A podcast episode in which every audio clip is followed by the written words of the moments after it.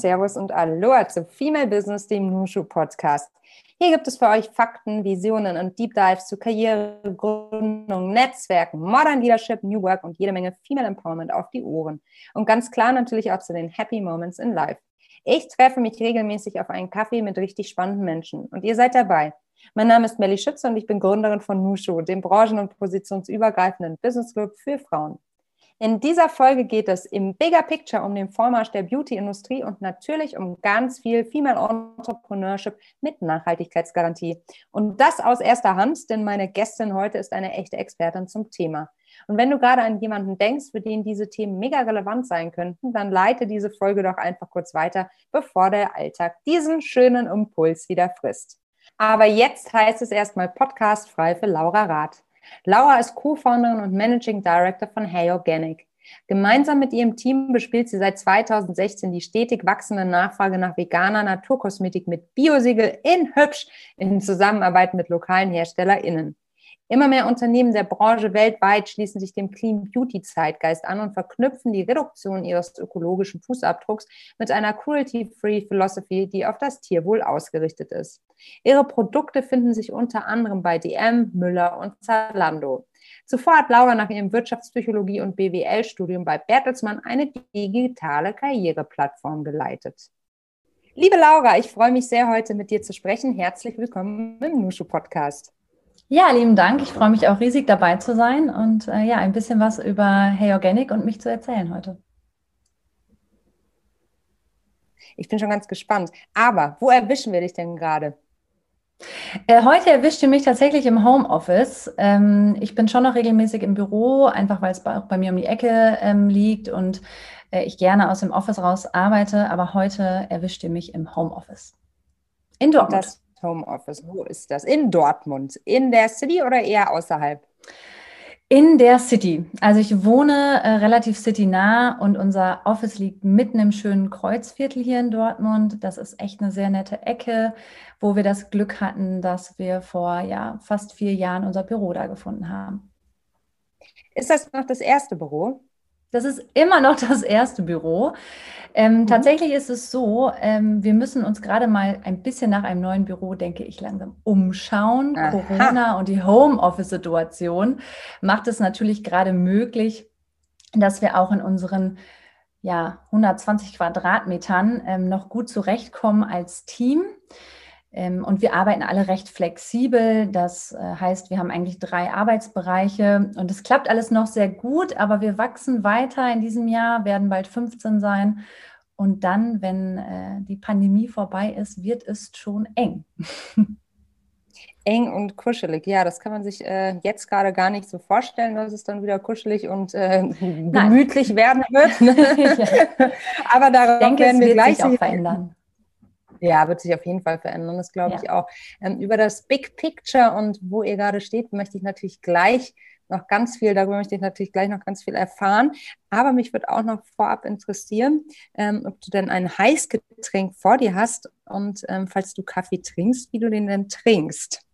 Ja, ich habe ein Heißgetränk vor mir stehen und zwar ein Cappuccino mit Hafermilch. Fraktion Hafermilch, sehr schön. So, du bist ja Unternehmerin und ähm, was mich jetzt ganz zum Einstieg interessieren würde, wäre die Frage, ob das eine ganz bewusste Entscheidung deinerseits war oder eher eine Entscheidung gegen eine Festanstellung oder ja, vielleicht holst du uns nochmal ab, wie kam es denn dazu?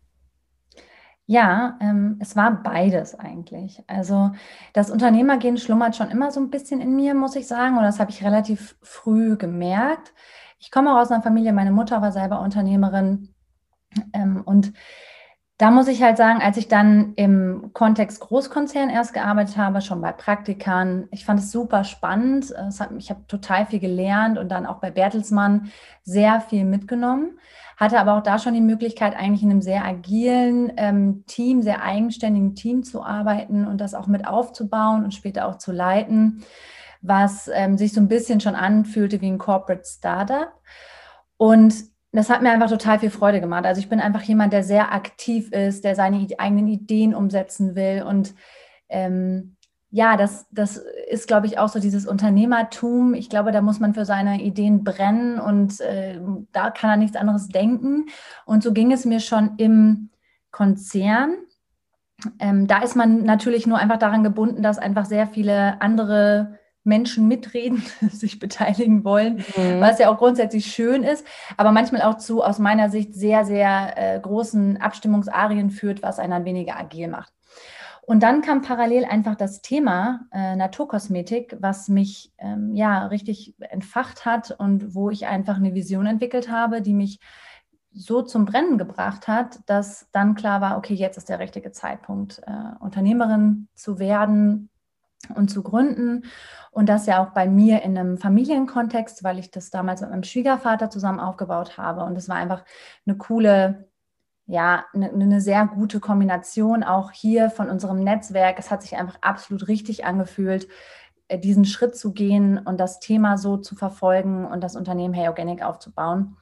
Und ähm, ja, deswegen würde ich sagen, war es beides.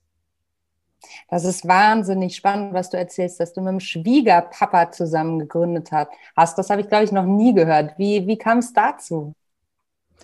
Ähm, mein Schwiegervater hatte vorher schon im Kontext äh, Naturkosmetik zu tun und ich habe dann angefangen, ähm, aber in einem anderen Bereich und ich habe dann angefangen, dieses Thema einfach auch für mich, ähm, ja, mich damit auseinanderzusetzen, ihm ein bisschen auch zu helfen in Teilen schon und dann bin ich bei, auf Reisen einfach immer stärker auf das ganze Thema Organic aufmerksam geworden. Ich habe mir einfach in Kalifornien waren wir unterwegs, wir waren in Skandinavien viel. Ich habe viele Konzepte gerade im Food-Segment äh, gesehen, die sehr ja auf den Organic-Zug aufgesprungen waren bereits, aber das so modern gemacht haben. Also mit einem richtig coolen Lifestyle, richtig tolle Konzepte und hier in Europa war das immer noch so ein bisschen Reformhaus, Biomarkt-Style.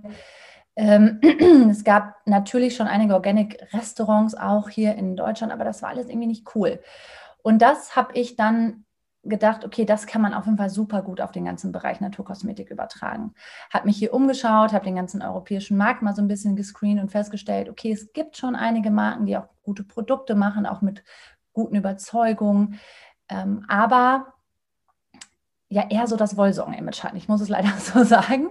Und das mhm. war halt der ganz Ich weiß, was du meinst. So richtig ja. sexy war nicht, ne? Mhm. Nein, es war einfach nichts, was ich mir gerne ins Badezimmer stellen wollte oder was unsere Freunde. Ich habe natürlich mich dann auch mit wahnsinnig vielen Menschen unterhalten oder wo unsere Freunde gesagt haben, ja, ist total cool, stelle ich mir super gerne ins Badezimmer. Weil da hat man ja auch einen gewissen Anspruch oder ich habe diesen Anspruch zumindest auch, dass sich das auch schön in mein Badezimmer einfügt.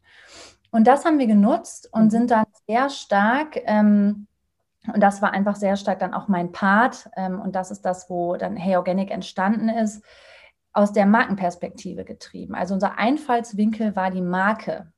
Das heißt, wir sind über ein Jahr, haben wir uns eigentlich mit der Markenentwicklung, mit dem Claim, mit dem Look and Feel der Marke beschäftigt, mit dem Produktdesign selber. Also wir haben ja auch eine konisch zulaufende Flasche selber entwickelt, weil die toll in der Hand liegt, toll aussieht, unique ist.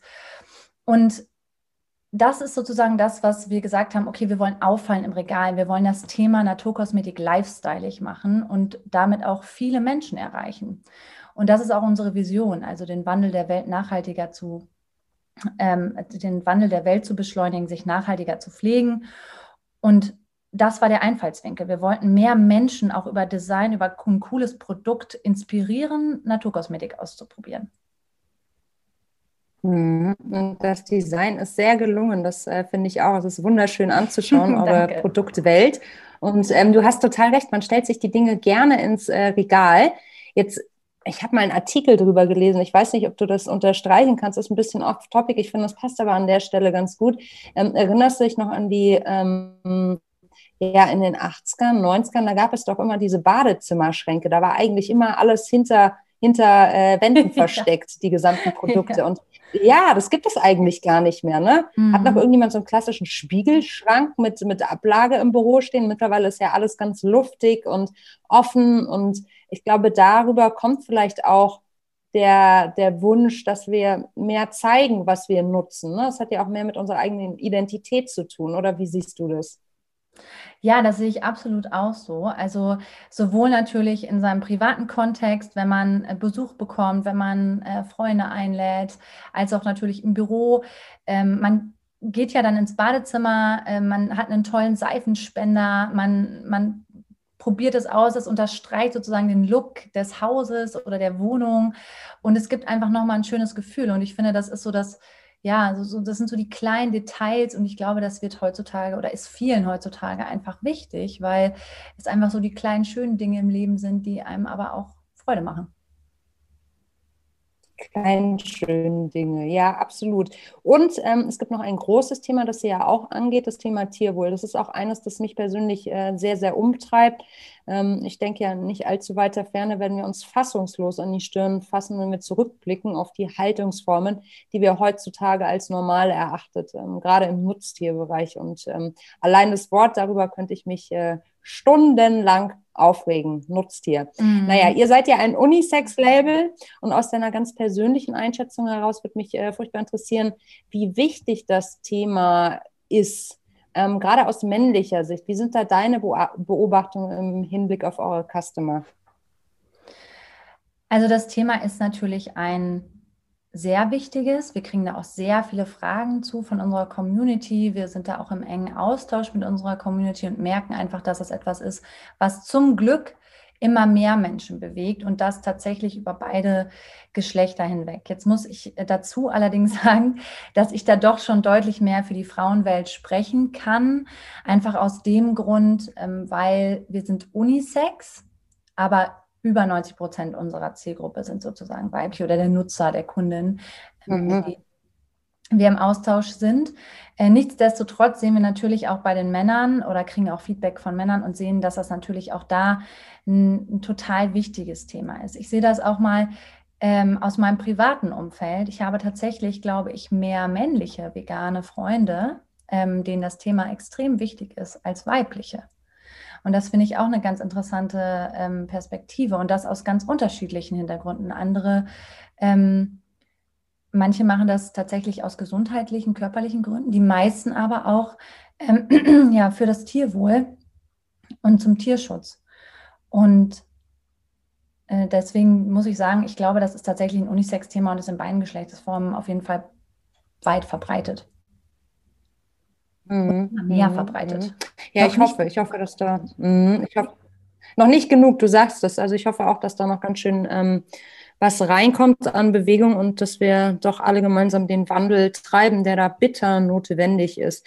Ähm, du hast es vorhin schon gesagt, ähm, ihr seid aus äh, Brand-Perspektive sozusagen an Hey Organics rangegangen. Ähm, ich würde gerne mit dir darüber sprechen, wie ihr die Etablierung und Positionierung ähm, eures Labels dann strategisch angegangen seid, weil ähm, eins ist klar, ihr wart damit sehr erfolgreich. Ähm, es zeigt ja schon der kurze Blick in die Presse. Habers Bazaar beispielsweise hat euch im letzten Jahr als eine der fünf deutschen Labels gelistet, die man im Bereich tierversuchsfreie Kosmetik kennen sollte. Und die Grazia hebt euch auch in einem Artikel aus 2020 besonders hervor. Ähm, jetzt ist saubere Produktqualität natürlich die eine Sache, ähm, aber die muss man natürlich auch reichweiten stark kommunizieren. Auf welche Strategien und Kanäle habt ihr für euren Brandaufbau gesetzt? Ja, als wir gestartet sind, das war ja 2017, ähm, wo wir gelauncht haben, waren wir noch total klein. Wir waren ein ganz kleines Team und wir hatten auch ehrlicherweise gar nicht so viel Budget, weil wir komplett gebootstrapped waren ähm, über sehr, sehr lange Zeit. Und da haben wir uns zu dem Zeitpunkt das ganze Thema Mikro-Influencer noch zu ja, genutzt, ähm, einfach um eine schnelle Community und Reichweite aufzubauen. Und das war ein total toller Weg für uns aus zwei Gründen.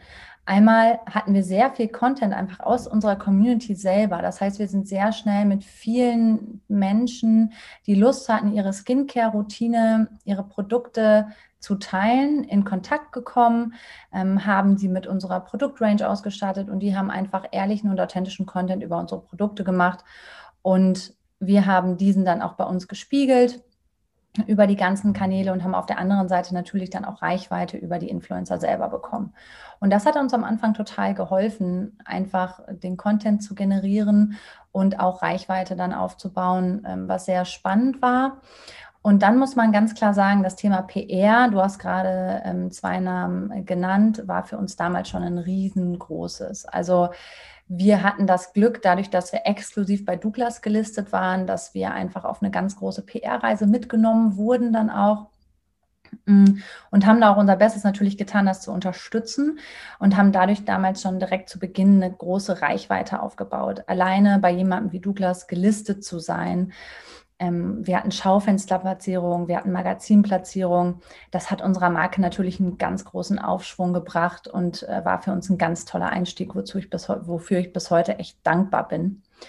Und dann haben wir das immer weiter ausgebaut setzen natürlich mittlerweile auf äh, ganz verschiedene Kanäle, also von klassischem Performance-Marketing natürlich über primär Facebook, Instagram, über ähm, organisches Community Management, also wo wir versuchen, sehr eng unsere Zielgruppe auch einzubinden, arbeiten da gerade auch nochmal sehr stark an unserer Content-Strategie tatsächlich, ähm, starten jetzt bald auch auf TikTok, ähm, da war ich längere Zeit eher äh, zurückhaltend, bauen YouTube weiter aus und ähm, ja, versuchen so natürlich über unsere Kanäle auch unsere, unsere Community immer weiter aufzubauen, unsere Brand auch darüber natürlich zu stärken. Und Influencer sind natürlich bis heute ist auch ein echt? Teil, aber immer mehr paid, muss man sagen. Immer mehr paid. Ja, mit ja. zunehmendem Wachstum ist das dann wahrscheinlich so. Ähm, vielleicht noch so als kleine Ergänzung: Mikroinfluencer sind Influencer. Ich glaube, damals oder heute ist das auch immer noch so bis 5000 Follower. Kann man das so sagen? Ja, genau. Also ähm, wir haben mit vielen bis 5000 ähm, gearbeitet. Darüber hinaus aber auch, und das war damals halt äh, möglich, bis 25 und 50.000 tatsächlich auf einer, ähm, ja, wie so ein Barter-Deal, also dass wir einfach die Produkte auch äh, geschickt haben und zur Verfügung gestellt haben in regelmäßigen Abständen. Ähm, das war machbar. Jetzt ist das anders und es ist auch zu Recht anders. Also es ist gar nicht, wenn ich sage, äh, jetzt sind es mehr paid, ähm, das ist gar nicht negativ von meiner Seite aus konnotiert, weil ich halt auch sagen muss, dadurch, dass ja auch immer mehr Videocontent dazu kommt, immer mehr Routinen und sie wirklich ja intensiv sich mit den Produkten der Marke ähm, auseinandersetzen und Zeit in die Content-Erstellung ähm, ja auch setzen, ist das wirklich was, wo ich sagen muss, ja, das ist auch, das ist auch ein Bereich, der äh, bezahlt werden muss, weil da einfach sehr viel Arbeit hintersteckt, was ja auch viele vielleicht lange Zeit nicht so gesehen haben oder es als einfacheren, kleineren Kanal gesehen haben. Und jetzt ist einfach das einer der wichtigsten Kanäle für die meisten, äh, zumindest äh, Consumer Brands. Das muss man einfach ganz klar sagen. Und deswegen ist es auch in Ordnung, dass die Entwicklung so gewesen ist über die letzten Jahre. Wir hatten halt am Anfang Glück, sag ich mal, oder den, den Zeitpunkt noch, damit am Anfang bei zu sein und das auch dann äh, als, als kleinere Marke mit weniger Budget so darüber aufbauen zu können. Und jetzt ist es aber natürlich auch so, dass wir einfach die Möglichkeit haben, größere Kooperationen zu fahren, was ebenfalls total spannend ist. Und Glück darf man doch auch mal haben auf so einer unternehmerischen ja. Reise, wie du sie gerade ja hinwegst und begehst. Ähm, Laura, jetzt ist doch irgendwie die große Frage, du hast ähm, 2017, also vor ja, vier Jahren im Endeffekt dann gelauncht. Das Unternehmen gibt es ja dann seit fünf Jahren. Ne? 2016 habt ihr so losgelegt mit der Recherche und also die Idee zumindest. Da liege ich richtig, ne? Ja, tatsächlich ist die Idee schon 2015 entstanden. Gegründet haben wir 2016. Schon 2015. Mhm. Ja, mhm. und gelauncht äh, haben wir dann 2017, genau. Siehst du, das ist wie bei mir. Ich habe auch 2015 die Alsterloge, damals sozusagen die kleine Schwester, die Vorgängerin von Nushu ins Leben gerufen und ja. dann Nushu Mitte 2018. Also das sind dann schon echt ein paar Jahre, die man sich sehr, sehr intensiv mit einer Thematik auseinandersetzt und in der man konsequent jeden Tag wahnsinnig viel lernt, wie ich finde. Was mich jetzt ähm, persönlich wahnsinnig interessieren würde, du hast ja äh, vorhin schon erzählt, du hast ähm, 15 MitarbeiterInnen bei dir, ähm, jetzt gerade noch auf 120 Quadratmeter, aber vielleicht bald schon in einer neuen Location in Dortmund. Das ist ja auch eine persönliche Reise für dich. Ähm, wie, wie gehst du an diese ganzen Themen ran? Ich meine, du, du hast gerade ähm, Social Media, Online-Marketing-Strategien, ähm, Bootstrapping, also Finanzierung. Du hast ganz viele Begriffe, ähm, jetzt mit denen hast du gerade jongliert, ganz selbstverständlich. Ähm, ja. Aber du bist ja auch erst reingewachsen in diese Rolle. Und wie, wie ja. gehst du es auch mit dem Thema Leadership an? Gerade wenn man so viele Themen hat, es ist ja unfassbar herausfordernd, sich auch den MitarbeiterInnen in der, ja, vielleicht in der Tiefe zu widmen, die man sich manchmal wünscht. Oder man ist vielleicht auch nicht ganz vorbereitet auf diesen, ja, schnell, auf dieses schnelle Wachstum. Wie geht's dir da? Ja, ähm, das ist absolut richtig und tatsächlich ähm, eine tägliche Herausforderung, finde ich, ähm, beim Thema Leadership. Und ich würde auch sagen, dass das ein Bereich ist, wo ich immer noch extrem viel lerne, ähm, weil es wirklich für mich nicht einfach ist, diese gesamten Themen, äh, bin ich mal ganz transparent, diese gesamten Themen, die man halt tagtäglich hat, die du gerade alle aufgezählt hast, also die sehr operativen, sehr businessfokussierten Themen mit dem Team sozusagen durchzuziehen und parallel natürlich auch sich immer wieder auf das Team einzulassen, zu gucken, wo sind hier gerade welche Bedürfnisse, wie kann ich das am besten unterstützen, auch im Umfeld zu schaffen, wo sich die Mitarbeiter alle wohlfühlen, wo sie motiviert sind. Ähm, das ist etwas, was ich tatsächlich eine der größten Herausforderungen immer wieder finde. Und äh, ich, ich auch verschiedene ja, weil, weil ja auch äh, die äh, MitarbeiterInnen, übrigens bist du sehr gut im, im, im Gendern, das finde ich super. Äh, ich bin, habe gerade gemerkt, ich muss es noch ein bisschen trainieren, merke ich. Ähm, Wir müssen es alle üben. Ich stolper auch noch ganz oft, aber Schritt für Schritt. Ne? Ja, nee, aber echt ähm, sehr, sehr gut. Ähm, Finde ich auch eine tolle Entwicklung, by the way. Nein, aber ich gucke halt, dass ich die, ähm, dass ich die sind ja, also sind ja alle auch sehr unterschiedliche Persönlichkeiten. Und alleine sich darauf immer wieder einzustellen, seine eigene Persönlichkeit jetzt auch nicht auf und seine eigene Herangehensweise auf alle heranzustimmen, sondern auch immer wieder mit den MitarbeiterInnen zu lernen ähm, und sich auch auf neue Situationen einzulassen, ist etwas, wo man, glaube ich, einfach dieses Thema Offenheit, Neugier auch im Leadership immer wieder leben muss. Und auf der anderen Seite sich aber auch sehr strukturieren muss. Was meine ich damit? Also wirklich sich daran zu halten, regelmäßig Feedbackgespräche einzuführen, Zielvereinbarungen klarzusetzen, Strukturen wie oder ähm, Prozesse zu aufzusetzen und auch Tools wie zum Beispiel OKRs, mit denen wir arbeiten. Das hat mir sehr geholfen, äh, auch im Bereich Leadership, weil es äh, für mich manchmal schwierig war, dieses ganze Thema zahlengetrieben oder KPI-getriebenes Führen in Teilen, was mir eigentlich sehr wichtig ist aber das auf eine gute Art und Weise einzuführen. Und das Thema OKRs hat mir das zum Beispiel erleichtert, weil es im gesamten Team funktioniert und weil wir da gemeinsam auf unsere Vision und unsere Ziele sozusagen hinarbeiten. Und das aber nicht nur eine reine Top-Down-Geschichte ist, sondern wirklich etwas, was wir gemeinsam entwickeln.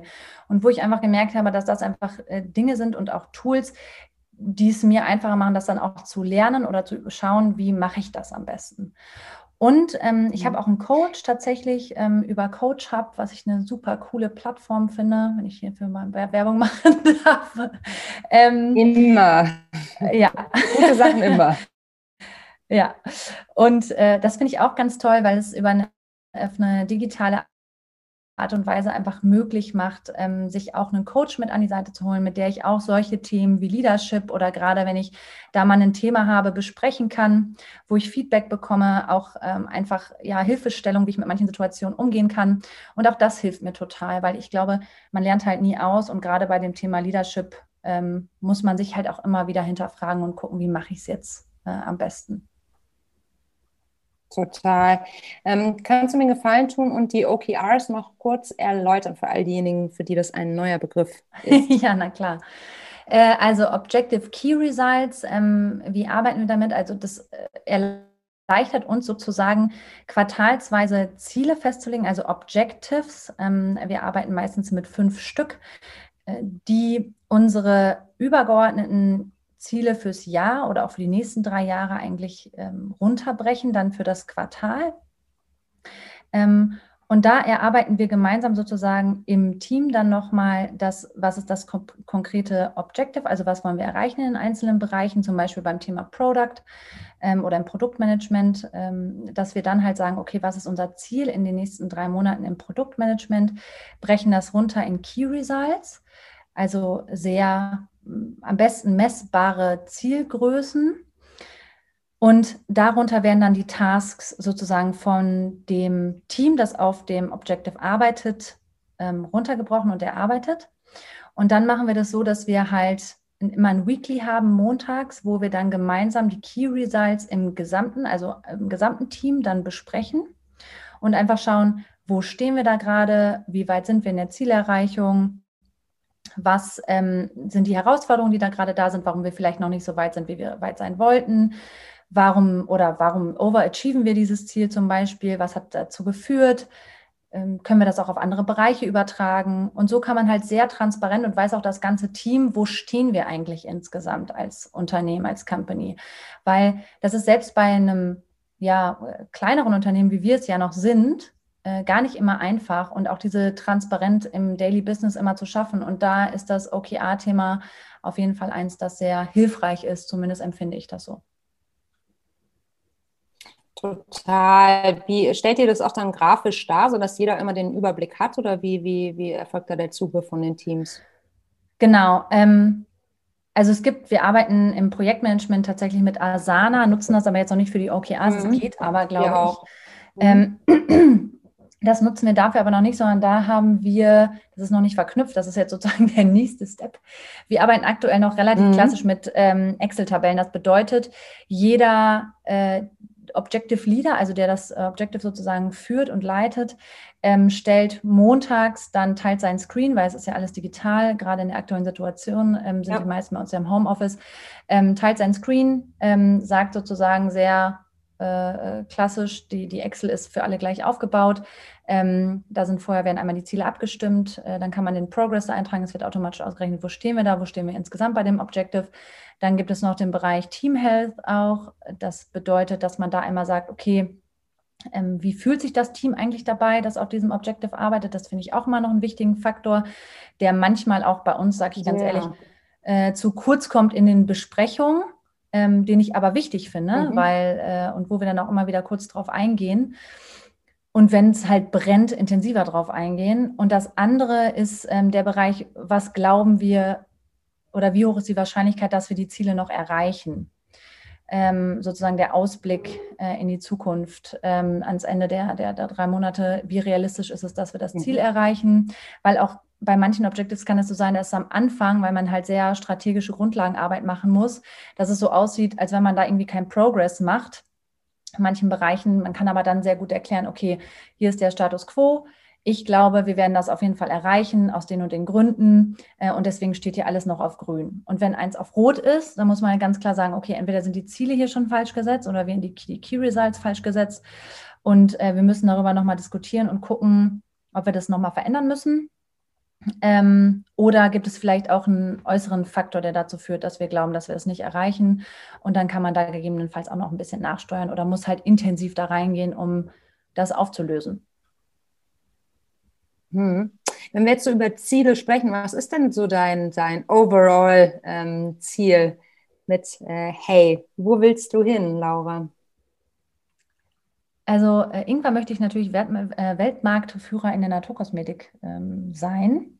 Natürlich. Und daran wollen wir dich unterstützen. Schön, dass du das so, ja, das so ganz super. klar. Ich finde gar nicht, dass du es so klar ist. Ich finde das total cool, dass du das so siehst ähm, und dass du da so ein, ja, dass du dieses große Ziel sozusagen für dich auserkoren hast. Aber ähm, es ist doch, also ich finde es nicht selbstverständlich, so ein Riesenziel zu haben. Finde ich richtig, richtig stark. Klasse. Mhm. Danke. Ja, also ähm, ich werde natürlich mal gefragt, okay, ja, und kurzfristig, und das ist ja ein bisschen groß. Ich sage, ja. Äh, das ist natürlich nichts, was man jetzt über Nacht äh, erreicht, ähm, aber das ist auch nicht, wo wie unsere Company ausgerichtet ist, sondern ähm, unser Ziel ist es schon, oder mein Ziel ist es schon, das natürlich sehr langfristig auch zu machen ähm, und einfach ein sehr erfolgreiches und großes Unternehmen auch aufzubauen in dem Bereich Naturkosmetik und den Bereich Naturkosmetik generell einfach größer zu machen. Und das muss man ja nicht nur mit einer Marke machen, also im Sinne von, dass wir nur Hey Organic haben. Das haben wir nämlich heute schon nicht. Also wir haben eine zweite Marke mit Liv Wiegen, die sich sehr stark an Familien ähm, richtet. Und wir sehen auch noch weitere Segmente, die aus unserer Sicht im Naturkosmetikbereich sehr spannend sein können und wo ich glaube, dass man da noch ein, ähm, ja, sehr viel Potenzial hat. Und man sieht ja auch, dass die generelle Reise sehr stark Richtung natürlicher, veganer ähm, Kosmetik geht, was ich eine ganz tolle Entwicklung finde wo auch immer alle sagen, oh, es ist so kompetitiv und hast du nicht irgendwie Angst? Ja, äh, natürlich ist es kompetitiv, aber ich ähm, sehe natürlich auch die klaren Vorteile oder USPs, die wir haben als Unternehmen und auch ähm, die Erfahrung, die wir natürlich mittlerweile sammeln konnten. Und äh, deswegen glaube ich, ist das Ziel schon kein unrealistisches. Ähm, der Zeitraum ist natürlich einfach ein längerer. Ich glaube jetzt nicht, dass ich in drei Jahren Weltmarktführer in der Naturkosmetik werde, weil dafür gibt es einfach ähm, Unternehmen, die das sehr erfolgreich äh, fast teilweise Jahrhunderte oder ein Jahrhundert lang machen. Aber ich glaube, dass wir da sehr gute Möglichkeit haben und ähm, dass in den nächsten, ja, sagen wir mal 10 bis 20 Jahren auf jeden Fall etwas ist, was wir anstreben. Ja, also ich meine, was du vorhin sagtest, kompetitiv im veganen und ähm, im Naturkosmetikbereich. Ich meine, die Kosmetikbranche ist doch sowas von wettbewerbsintensiv per se, oder? Ja, absolut. Das ist auch Also ich kann mir heftig. eigentlich keine vorstellen, die irgendwie krasser ist, so gefühlt. Ich weiß nicht, ob ich da richtig liege, aber das ist immer so mein Bild von der Branche. So, es ist einfach wahnsinnig viel, also riesen Budgets drauf, große Player. Ähm, also, puh, ich weiß nicht, ob vegan da so die, der, der Bereich ist, der mich einschüchtern würde, sondern wirklich einfach Kosmetik. Ja, Kosmetik ist schon echt ein sehr kompetitiver Bereich. Das muss man einfach sagen. Da gibt es sehr große Werbebudgets, es gibt sehr große Player auch in dem Bereich. Ähm, aber man hat natürlich sehr gute Differenzierungsmerkmale, nichtsdestotrotz. Also da muss man sich auch nicht vor fürchten, weil ich glaube, und das finde ich ist eine sehr interessante Beobachtung, nicht immer nur heutzutage spielt das Werbebudget und äh, wie viel kannst du sozusagen ausgeben, die Rolle in, in dem Erfolg, den du, den du hast. Es hat natürlich einen großen Einfluss darauf, weil du mehr Reichweite äh, generieren kannst, weil du vielleicht auch mehr Conversions ähm, generieren kannst dann äh, am Ende. Auf der anderen Seite sieht man aber auch, dass es die Menschen sich mit Marken wirklich identifizieren wollen. Es geht nicht mehr darum, nur anonyme Brands zu kaufen oder von großen, ähm, weil das irgendwie dieses und jenes Versprechen hat, sondern es geht wirklich, und das ist ja auch eine ganz interessante Entwicklung in Richtung D2C, und das ist einer der Treiber aus meiner Sicht, dass die Menschen sich mit den Produkten und den Marken, die sie kaufen, wirklich auseinandersetzen wollen und auch ähm, identifizieren wollen. Und das ist natürlich bei Unternehmen, die viel zugänglicher sind, die viel authentischer sind, die mehr von sich preisgeben, viel einfacher als mit den Großen ähm, aus der Branche, die das ja sehr schleppend nur ehrlicherweise hinbekommen, beziehungsweise ich würde sagen fast gar nicht. Also man sieht sehr interessante Beispiele gerade, wo ja probiert wird, weil der Trend ist ja an, an keinem vorbeigegangen, D2C, ähm, wo probiert wird, eigene D2C-Brands aus den großen Häusern aufzubauen und wenn ich mir mal die reinen Zahlen angucke vom Wachstum, was man sehen kann, ähm, würde ich sagen, ist das ein schwieriges Unterfangen, einfach weil die Glaubwürdigkeit natürlich eine ganz andere ist als bei kleineren Labels, die viel näher an ihrer Zielgruppe dran sind, die viel agiler auch auf die Bedürfnisse reagieren können, die sich ganz anders auch dafür interessieren. Und das ist einfach ein klarer Vorteil und deswegen glaube ich, gibt es halt immer sehr gute Differenzierungsmerkmale auch ähm, in der Kosmetik und da muss man auch keine, keine Angst irgendwie haben. Und wenn man dann natürlich parallel dann irgendwann die Budgets hat, um auch noch die Riesenreichweite aufzubauen, wäre das natürlich die Optimalsituation. Kommen, Laura. Da bin ich ganz sicher. ja. Ich habe, ähm, oder wir haben, wir haben einige Fragen bekommen von unserer Community auf Instagram. Ähm, die würde ich dir gerne noch stellen, bevor ich noch eine Runde Quick and Dirty mit dir spielen möchte. Ja. Ähm, ich würde gerade loslegen mit der ersten Frage. Liebe Laura, ich finde deinen Werdegang sehr inspirierend. Ich wollte äh, von dir wissen, ob Gründen im Unternehmen versus äh, alleine gründen, äh, was ist besser? Ich finde, zusammen gründen äh, im Unternehmen oder alleine, das habe ich jetzt akustisch nicht verstanden gerade, sorry. Genau, gründen im Unternehmen versus gründen alleine. Was findest du besser? Gründen Ich glaube, alleine. sie bezieht sich hier auf deine, aufs Corporate ähm, ja. Startup. Ja. Mhm. Ähm, gründen, gründen alleine, alleine, finde ich besser, ja. Weil ähm, man einfach noch viel mehr Freiheiten hat und seine äh, Vision sozusagen noch konsequenter, würde ich sagen, umsetzen kann. Kurze Rückfrage meinerseits. Meinst du aber, dass man durch die Arbeit in einem Corporate, das vielleicht auch eine eigene Startup-Abteilung hat oder die Möglichkeit, sich in einem Corporate Startup, also im Rahmen von Intrapreneurship zu beteiligen, einen vorbereitet oder eher nicht so, weil es komplett ein anderer Schnack ist? Es bereitet einen vor, ähm, in manchen Punkten mit Sicherheit, aber es ist trotzdem am Ende ein anderer Schnack. Alleine das ganze Thema Finanzen, das muss ich mal ganz klar so sagen, und auch Netzwerk ist einfach ein anderer Schnack. Mhm. Aber auch cooler. Eine, aber auch cooler, ja. Weil man lernt mehr. Also man lernt ähm, noch mehr. Ja, wir müssen lernen, jeden Tag, sonst geht es halt, genau. halt, äh, sonst, sonst, sonst genau. funktioniert es ja nicht. Ne? Ja.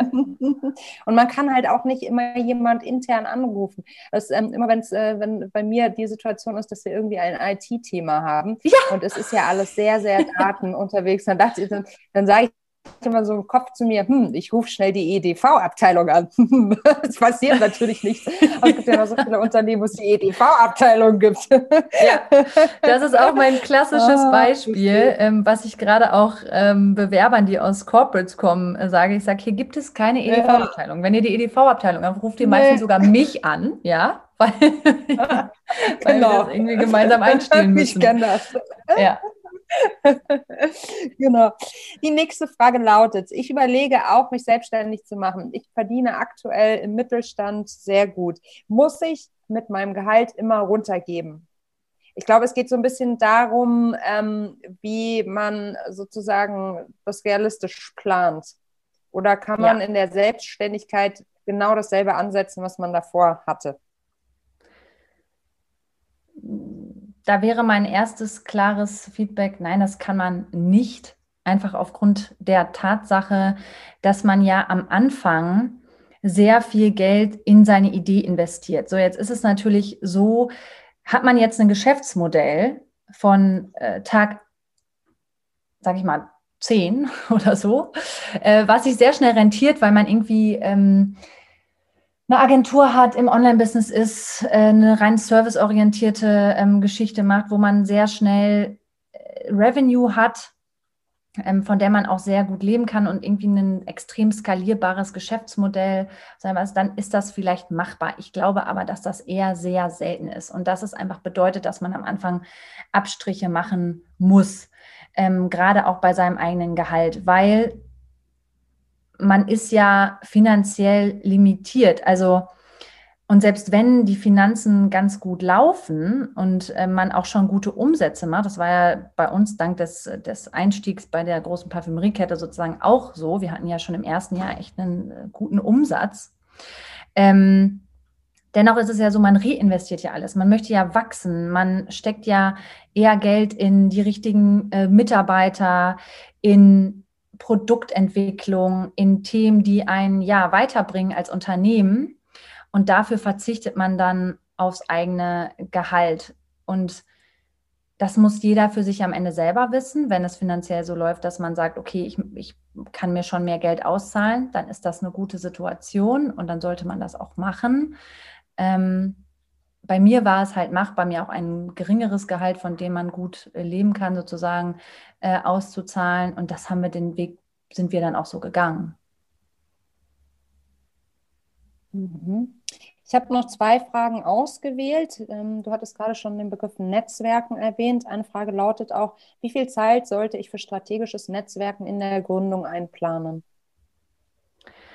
Ähm, gerade in der Gründungsphase sollte man recht viel Zeit dafür einplanen. Was meine ich damit? Also es sind ja dann verschiedene Bereiche oder Ziele, die man aufbauen muss ähm, und auf die man sich auch fokussiert. Also man muss sich erstmal sehr klar Ziele setzen. Ich nehme jetzt mal das Beispiel, zum Beispiel Netzwerken im Lieferantenbereich. Also wenn man jetzt wie bei uns im Konsumgüterbereich unterwegs ist, dann muss ich einfach Zeit dafür einplanen. Und zwar am Anfang 50 äh, Prozent irgendwie, wenn das jetzt ein Kernziel ist, wir wollen mit den besten Lieferanten zusammenarbeiten, ähm, dass ich mich halt jeden Tag damit auseinandersetze. Erstmal, wer sind die, wer könnte das sein? Und dann nichts anderes mache, als die anzurufen, mich zu unterhalten. Dann gibt es ein Follow-up, dann spricht man hier nochmal. Ähm, das ist ja auch Netzwerkaufbau sozusagen. Ähm, das gleiche gilt dann auch, wir wollten immer ähm, das Top-Design, weil es für uns einfach ein großes Thema ist, machen. Da hatte ich das Glück, wir haben einen ganz tollen Designer oder auch mehrere Designer bei uns direkt im Umfeld gehabt, ähm, mit denen wir aber natürlich auch sehr eng waren dann äh, zu Beginn, wo dann auch sehr viel Zeit natürlich reingeflossen ist. Wir haben uns jeden Freitag auch immer getroffen. Ähm, und es ist jetzt nicht Netzwerk, das war dann schon richtig Arbeit. Aber dann äh, im gleichen Bereich natürlich auch mit dem Handel. Also sich damit auseinanderzusetzen, wo will ich eigentlich hin, was sind eigentlich meine Ziele. Oder wenn ich jetzt im E-Commerce-Bereich unterwegs bin, das heißt, ich will D2C, dann sich mit Menschen auseinanderzusetzen, wie mache ich eigentlich Amazon, wie mache ich eigentlich, welches Shopsystem nutze ich. Damit habe ich mich ewig auseinandergesetzt tatsächlich, auch um mich mit sehr unterschiedlichen Menschen dazu unterhalten. Und das ist für mich dann schon auch Netzwerken. Das heißt, du baust halt natürlich auch Wissen auf, gibst dann auch wieder was zurück, arbeitest ja mit jemandem auch zusammen, ähm, baust Kooperationen auf, längerfristige. Und das ist halt schon ein sehr, sehr wichtiger Bereich, gerade zu Beginn der Gründung, weil dir das ja viele Grundlagen schafft, auch für den Erfolg deines Unternehmens. Und da sollte man schon viel Zeit rein investieren. Und das ist eigentlich was, das nimmt dann so ein bisschen ab über die Zeit. Ähm, man sollte das aber kontinuierlich, kontinuierlich weiter pflegen da bin ich aber auch recht transparent. Auch das ist bei mir etwas. Das kommt manchmal im täglichen Business zu kurz, ähm, weil ich mich, weil ich jemand bin, aufgrund, ich muss flexibel arbeiten. Ich habe auch Familie, eine kleine Tochter, ähm, wo ich mich dann sehr stark aufs Business konzentriere und das Netzwerken manchmal zu kurz komme. Ich aber merke, sobald ich das wieder aktiver angehe in manchen Bereichen, wie viel mir das bringt und wie wertvoll das ist, diesen Austausch zu haben. Und von daher sollte man sich das schon immer wieder regelmäßig auf seinen Zettel ähm, setzen für die Woche. Äh, Ausbau des Netzwerks, Kontakte halten, ähm, überlegen, äh, mit wem gerade, in welchen Bereichen, wo fokussiert man sich da auch gerade drauf, wo möchte man sich auch ähm, vielleicht, ja, wo möchte man etwas zurückgeben, wo möchte man aber auch Input bekommen. Und ja, ich glaube, so hat sich das bei mir so ein bisschen vom Netzwerken her ergeben. Aber am Anfang ist es ein sehr intensiver Part und das, da kann ich auch wirklich nur empfehlen, viel Zeit rein zu investieren. Kann ich nur unterstreichen. Die letzte Frage von Instagram lautet, wie fandest du die Anmeldung deines Business? War der Gang schwer und mit Angst verbunden oder irgendwie doch total einfach? Total einfach, richtig cool. Fand ich, das ist ein erhebender Moment. Keine ne? Angst vor. Ja, das ist cool. Ja, das ist wirklich ein toller Moment. Also, ja. So, ich würde gerne eine Runde Quick and Dirty mit dir äh, spielen. Das geht so. Ich stelle dir eine Frage und du antwortest idealerweise in einem Satz. Klingt das gut für dich? Ja. Das klingt super. Bist du bereit? Ja. Gut. Was war der Moment, der für dich dein bislang größtes Erfolgserlebnis Als ich unsere Produkte zum ersten Mal im Regal habe stehen sehen. Was war die größte Herausforderung in deiner Karriere in den letzten zwei Jahren?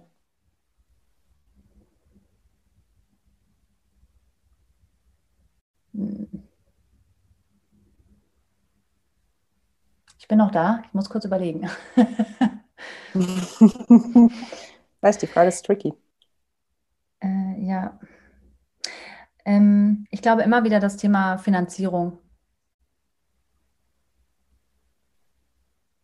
Welche Situation in deiner Karriere würdest du heute anders angehen als damals?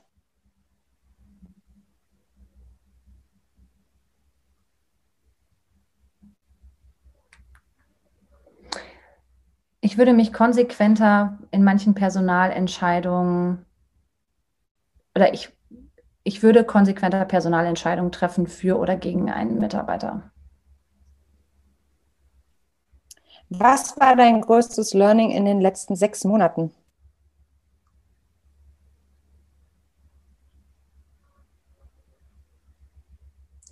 Dass es sehr schwierig ist, wirklich nachhaltige Produkte in der Kosmetik zu machen und sie hier lokal einzukaufen, inklusive aller Rohstoffe. Das bedeutet sehr viel Arbeit und sehr konsequentes Herangehen, aber es klappt. Wenn du eine Sache auf der Welt sofort ändern könntest, welche wäre das?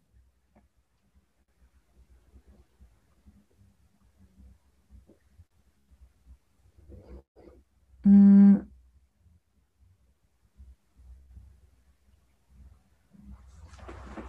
Ich würde den Massenkonsum von Fleisch, glaube ich, verbieten wollen.